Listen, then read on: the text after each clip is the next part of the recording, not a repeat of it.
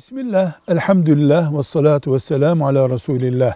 Kardeşimiz der ki sorusunda, iyi bir Müslüman olmak için Arapça konuşmuş olmam şart mı? der. Cevap olarak deriz ki, hayır. İyi Müslümanlığın şartlarından biri Arapça konuşmak değildir.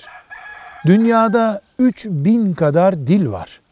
Bunlardan hangisini konuşursa konuşsun Müslüman, Müslümanlığı dilinden dolayı ilerlemez veya gerilemez.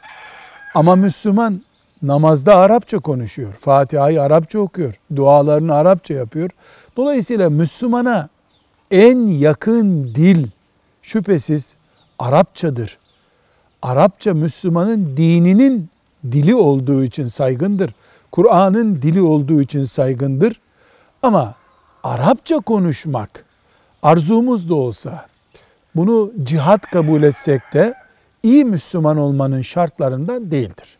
Velhamdülillahi Rabbil Alemin.